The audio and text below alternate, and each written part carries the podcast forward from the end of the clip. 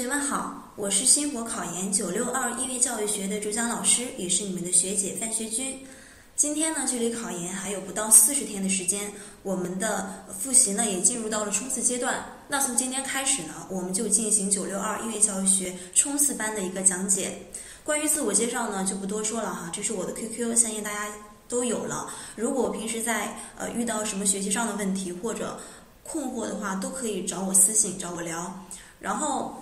呃，关注我的人可能都知道，我 QQ 空间通常不会发这些呃太多关于考研的一些状态和信息哈，所以我希望大家能够关注我们新国考研的这几这几大平台，微博公众平台以及学长的呃励志 FM 以及他的空间，因为每天都会更新这些比较重要的考研信息以及考研状态，希望大家可以多多关注哈。好了，那在今天课程开始之前，我首先读一段版权声明：本课程版权属于星火考研，严禁个人或考研辅导机构盗版，未与星火考研协商进行传播者，将追求其责任。那在我们冲刺阶段呢？呃，参考书目，第一个还是我们在强化阶段时候讲的这本哈，朱永北、王北海老师编写的《新编音乐教育学》，这个也是我们九六二的指定参考书目。那另外呢，在这个阶段呢，我又让我又。呃，准备了一个二零一一版的音乐课程标准，因为在这本书上哈，第二章音乐课程里面，它的音乐课程标准是按照二零零一版的，比较陈旧了，有一些新的概念没有提上去，所以我们呃，我们的冲刺阶段呢，就以二零一一版新版为主，给大家进行讲解。那大家在进行记忆的时候呢，也是要以这个二零一一版为主。我我已经那个 QQ 上私信给我们报班的同学了，大家应该呃下去之后可以把它打印出来，这样子方便你去背、你去记忆啊。然后我讲的时候呢，哪些是重要的东西、呃重要的内容，大家都可以画下来。然后我们冲刺班呃我会分成两个部分进行讲解哈。首先第一个就是对我们这个课本的章节部分进行一个考点重点的串讲。这是第一个，然后第二个呢，就是给大家说一些答题技巧。可能呃报了全程班的同学有听瑶瑶学长讲这些答题技巧。呃，非常的受用哈。但是呢，我在这里要跟大家说一下，我们艺术生考研需要注意的一些事项。我们艺术生可能本身的底子，呃，一般情况下会比呃会比这些文化课的学生会稍微薄弱一些。那么我们应该怎样做才能去提高我们这些，我能够提高我们的分数呢？我在这里会给大家简单提一下，有哪些答题技巧可以让大家事半功倍。那么关于冲刺阶段呢，我想对大家提几点建议哈。首先，第一个知己知彼，什么意思呢？就是说，在这个阶段，在冲刺阶段，你自己已经掌握到了一个什么样的程度？你要对自己的这个情况了如指掌。比如说三三三，我中外教育史我背得非常熟了，就是基本上一合书哗哗哗全都读读出来了。但是呢，我对教育心理学还是有好多东西不会。所以说，你这个时候你就要找到自己的呃，就是优点和不足，然后你呢查漏补缺，这样才是我们冲刺阶段你应该做的一些事情哈。然后呢，知彼这个并不是说让你去了解你对手掌握了多少。而是说，你对我们三三三、对九六二、对政治英语，呃，它的一个题型是什么？你必须这个是必须要掌握的哈。然后呢，对这些重点，重点需要考什么？大家平时可以看这些真题。那么，呃，侧重点在哪里？哪一哪哪一个章节是重点？这也需要你进行一个掌握和了解的。这是关于第一点建议哈，第二个就是紧张放松，什么意思？首先，紧张呢是指我们考研只剩下这三十多天的时间了，所以说其实每天我们都是争分夺秒的去学习。这个阶段呢，就需要大家把所有跟考研无关的事全都 pass 掉。能能不要的全都不要哈，就是一心一意的备战考研，什么跟好姐们儿、男朋友出去出去约个会啊、吃个饭的全都不要了。你每天就是就是读书学习、读书学习，在自习室度过。像我考研的时候，可以可以跟大家说，基本上就是我。早上六点起床，然后洗漱穿衣的时间大概是十分钟。然后呢，因为我的自习室离我宿舍非常远，骑车大概需要二十分钟，所以我基本上是争分夺秒的去，就是往自习室里赶。也是每天每天上午、中午、下午、晚上应该做什么，都是安排一个很好的时间点。我希望大家也是这样，让你每天的学习有一个规划，不至于把把这个时间浪费掉哈，争分夺秒的去学习，这是这一点。然后第二个呢，放松，我是想让大家心态放平了。很呃，这段时间有很多同学就私信我说哈，哎呀，感觉时间越来越紧了，然后马上就要考试了，呃，我整天我第一我不知道自己能不能考得上，第二我觉得整天自己这么辛苦的复习，我以后究竟能不能有回报呀？怎么怎么样？就是很多人都来吐槽说自己心态很不好。我希望这段时间大家。少想一些这方面的事，你每天你就按部就班的学就行了。你思考那么多，你你就能考得上吗？你思考的那些时间，恰恰能够怎么样，让你浪费掉这些背书的时间，能够消消磨掉你的这个意志力。所以我希望大家把这些不必要的事情全都 pass 掉。你想不想，它就它都在那里。你总要去去呃参加这场考研，对不对？你总要坐在考场上去答题。所以说，你与其想那么多，你还不如老老实实多背几个单词，多背一道名词解释呢，是不是？所以这个时候你就放轻松，每天该学学，然后学累了，你可以听听音乐呀，然后出去散散步，这都是可以的。然后实在比如说今天郁闷了，你可以呃可以奖励自己一下，比方说去去蛋糕房买一买一小块蛋糕呀。我那时候就是学习累的话，我会去甜品店，然后。让自己想办法让自己心情舒畅，然后才能继续好好的学习。这是给大家的一个建议哈，希望大家能够放松心态，抓紧时间去学习。然后第三个方面就是关于真题，真题必不可少。像我们呃我们的真题，尤其是九六二，这是这是一门比较小的学科，所以说它这个真题的重复率是很高的。我们平时往年考过的题，它它很可能呃会再次重现哈，所以说大家一定要把历年的真题都能够掌握了，这是第一步。然后在这些基础上呢，你你再掌握另外一些重点，嗯，要不然比如说今年考场上你见到一道题，你说哎。这个不是一一年考的吗？一零年考的吗？但是我忘了，我不知道怎么回答。那这些分数不是白白流失了吗？所以说，大家在这段时间哈，一定不要忘记真题的这个重要性，包括三三三也是这样子的。然后最后一点就是希望大家能够早睡早起，坚持到底。我特别反对这种熬夜。呃，大家熬夜去学习，夜猫子，有些人到了两三点还不睡，一直在那背背背，然后觉得晚上自己效率特别高，然后第二天呢七八点起来，八九点起来。你要知道，我们考研是白天是上午八点半就开始考试了，那么你是不是需要在八点就进考场呀？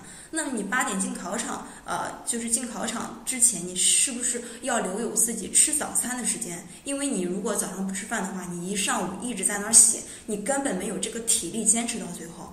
那么吃完早，在吃早餐之前，你是不是需要留有一定一定的时间在路上？因为我们到时候分考场不一定你在哪儿。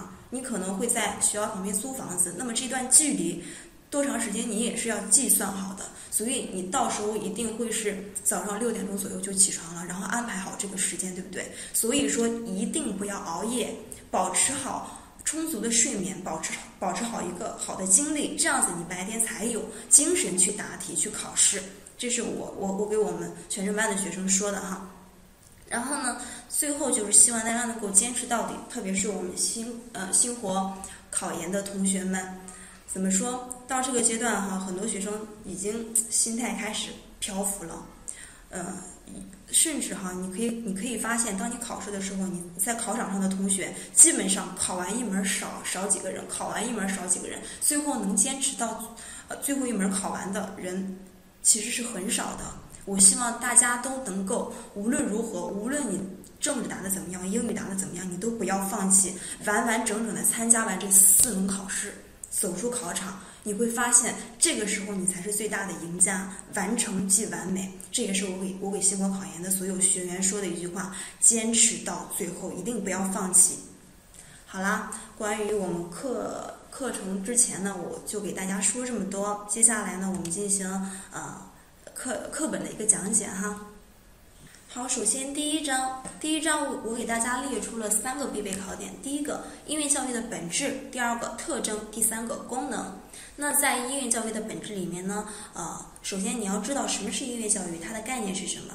那么音乐教育呢，它有两个哈，第一个是广义的概念，第二个是狭义的，也就是学校音乐教育的概念。那在这里面呢，你要知道学校音乐教育的本质认识观是什么。这之前也给大家讲过哈，三个方面。主体中心观、儿童中心观以及音乐社会文化教育观这三个方面也是需要大家掌握住的。然后关于音乐教育的本质特征，有四个特征哈：情感性、形象性、愉悦性、主体性。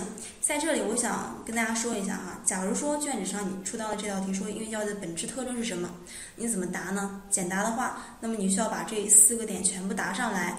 然后书上的这些内容哈，比如比如说什么是情感性、形象性、愉悦性、主体性，你能背下来的话，你就背背书上的原话；如果你背不下来的话，你就用自己的话，凭着对它的一个理解写下来也是可以的。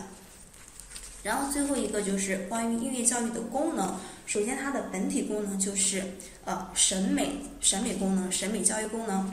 然后第二个它的辅助功能是哪几个方面呢？辅德、益智、健体。最后就是它的文化功能哈，传递音乐文化的作用，选择音乐文化的作用，整理音乐文化的作用，以及发展音乐文化的作用。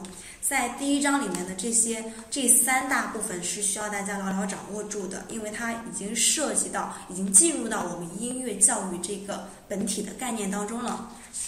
这是关于第一章的内容，非常少哈，三个点。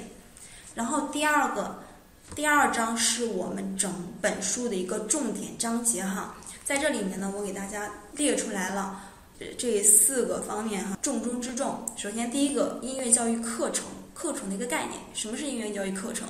啊，书上有原话，大家记着就可以了。另外呢，我在这里给大家补充一个，就是关于有效教学的概念，这个是我在强化班里面没有给大家说的。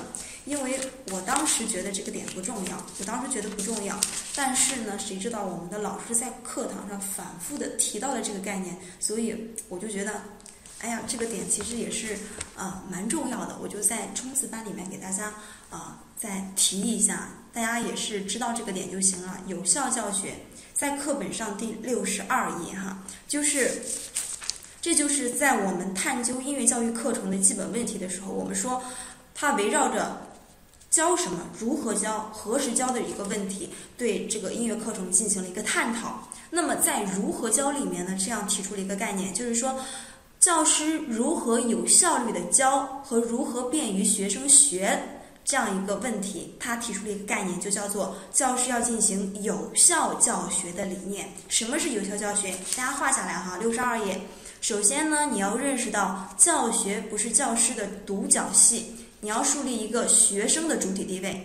第二个，要认识到效益并不是说你花最少的时间教多少内容，呃，而是取决于单位时间内学生学习的结果与学习过程的综合考虑的结果，也就是我们要注重呃学生学习的一个过程。就这一个，然后最后呢，要明白一个教师呢需要具备这种反思意识。也就是你要呃勤于总结你在这堂课的当中哪些教的好，哪些教的不好，呃，然后呃你应该怎样教才能让学生掌握呢？这些都是我们老师需要呃需要经常反思的一些问题。好，这是关于有效教学哈，大家把这个点多注意一下就行了。然后第二个方面是关于新音乐课程的背景。那在背景里面呢，我主要想说的是呃。是这样一个，是这样一个点，也就是关于音乐课程的综合性，在我们课本第八十一页，你因为这个曾经在二零一四年的时候出过名词解释，出过名词解释哈，所以说它很有可能再考。你要了解音乐课程的综合性，这个综合性体现在哪几个方面？大家把这 A B C D E 这几个点记一下就行了。这是这一个方面，然后第三点。在新音乐课程的理念与实施当中呢，也有一个内容是很重要的，也就是也就是课本的第呃八十三页哈。我我当时在那个我们我们初次阶段这本资料当中也也给大家画出来了，就是关于新音乐课程六个方面的革命性转变。哪六个方面呢？就是在课程功能的转变、课程结构的改革、呃教学内容的改革、教学模式的改革、评价方式的改革，以及课程管理体制的改革这几个方面，需要大家能够掌握下来哈。这六个方面的改革，这是这一个。然后呢，第二章我们的一个。最重要的点就是关于我们新音乐课程标准，这呃这一部分内容基本上可以占到我们卷子上百分之五十的一个分数哈，所以说我希望大家能够一定要把这个音乐课程标准，我不管你花什么样的方法，你把它背下来。好了，我们接下来呢就详细的来讲解一下音乐课程标准二零一版的哈这个内容。呃，大家应该都已经把它打印下来了哈，就是有这么厚的一个部分。首先，我们来看一下这个音乐课程标准，它上面讲了几部分的内容，一共分分成四部分啊。第一部分是前言，它讲了有关音乐音乐课程标准的背景、性质与价值。基本理念、设计思路，然后第二个是关于课程目标，也就是我们之前讲的三维目标。然后在这里面呢，它又对一到九年级每个阶段分学段进行了一个呃它的一个目标的设计。然后第三部分呢，就是我们新音乐课程的一个四大领域：感受与鉴赏、表现、创造音乐相关文化，这也是我们音乐课程的一个内容。然后最后一个就是对音乐课程标准的实施，他提出了几点建议，我们现在一一来看哈。那么在呃这个新音乐课程呃讲解之前呢，大家可以先看一下这个关于音乐课程它的一个指导思想，分为这三个方面，大家可以了解一下，也可以记一下哈。力求体现深化教育改革，全面推进素质教育的基本精神。第二个，力图反映社会发展对国民相关素质的基本要求。第三个，重视吸收国际音乐教育的优秀成果，力图切合我国中小学音乐教育的实际。这是他的一个指导思想，大家简单了解一下就行了。然后我们来看关于音乐课程，它的一个定位是什么？也就是说，我们呃音乐课程呢，第一个它是人文学科的一个重要领域；第二个，它是学校实施美育的主要途径之一；第三个，音乐课是基础教育阶段的一门必修课。这是关于音乐课程的一个定位，大家也可以简单的记一下。好，我们来看我们这个二零一一版音乐课程标准，它的第一部分哈，也就是关于背景、性质与价值、基本理念以及设计思路。首先，我们来看新音乐课程的价值表现在哪几个方面呢？我在这个 PPT 上给大家简单列了一下，其实就是分成这四个方面。我们书上是不是是用一段话表示了哈？音乐课。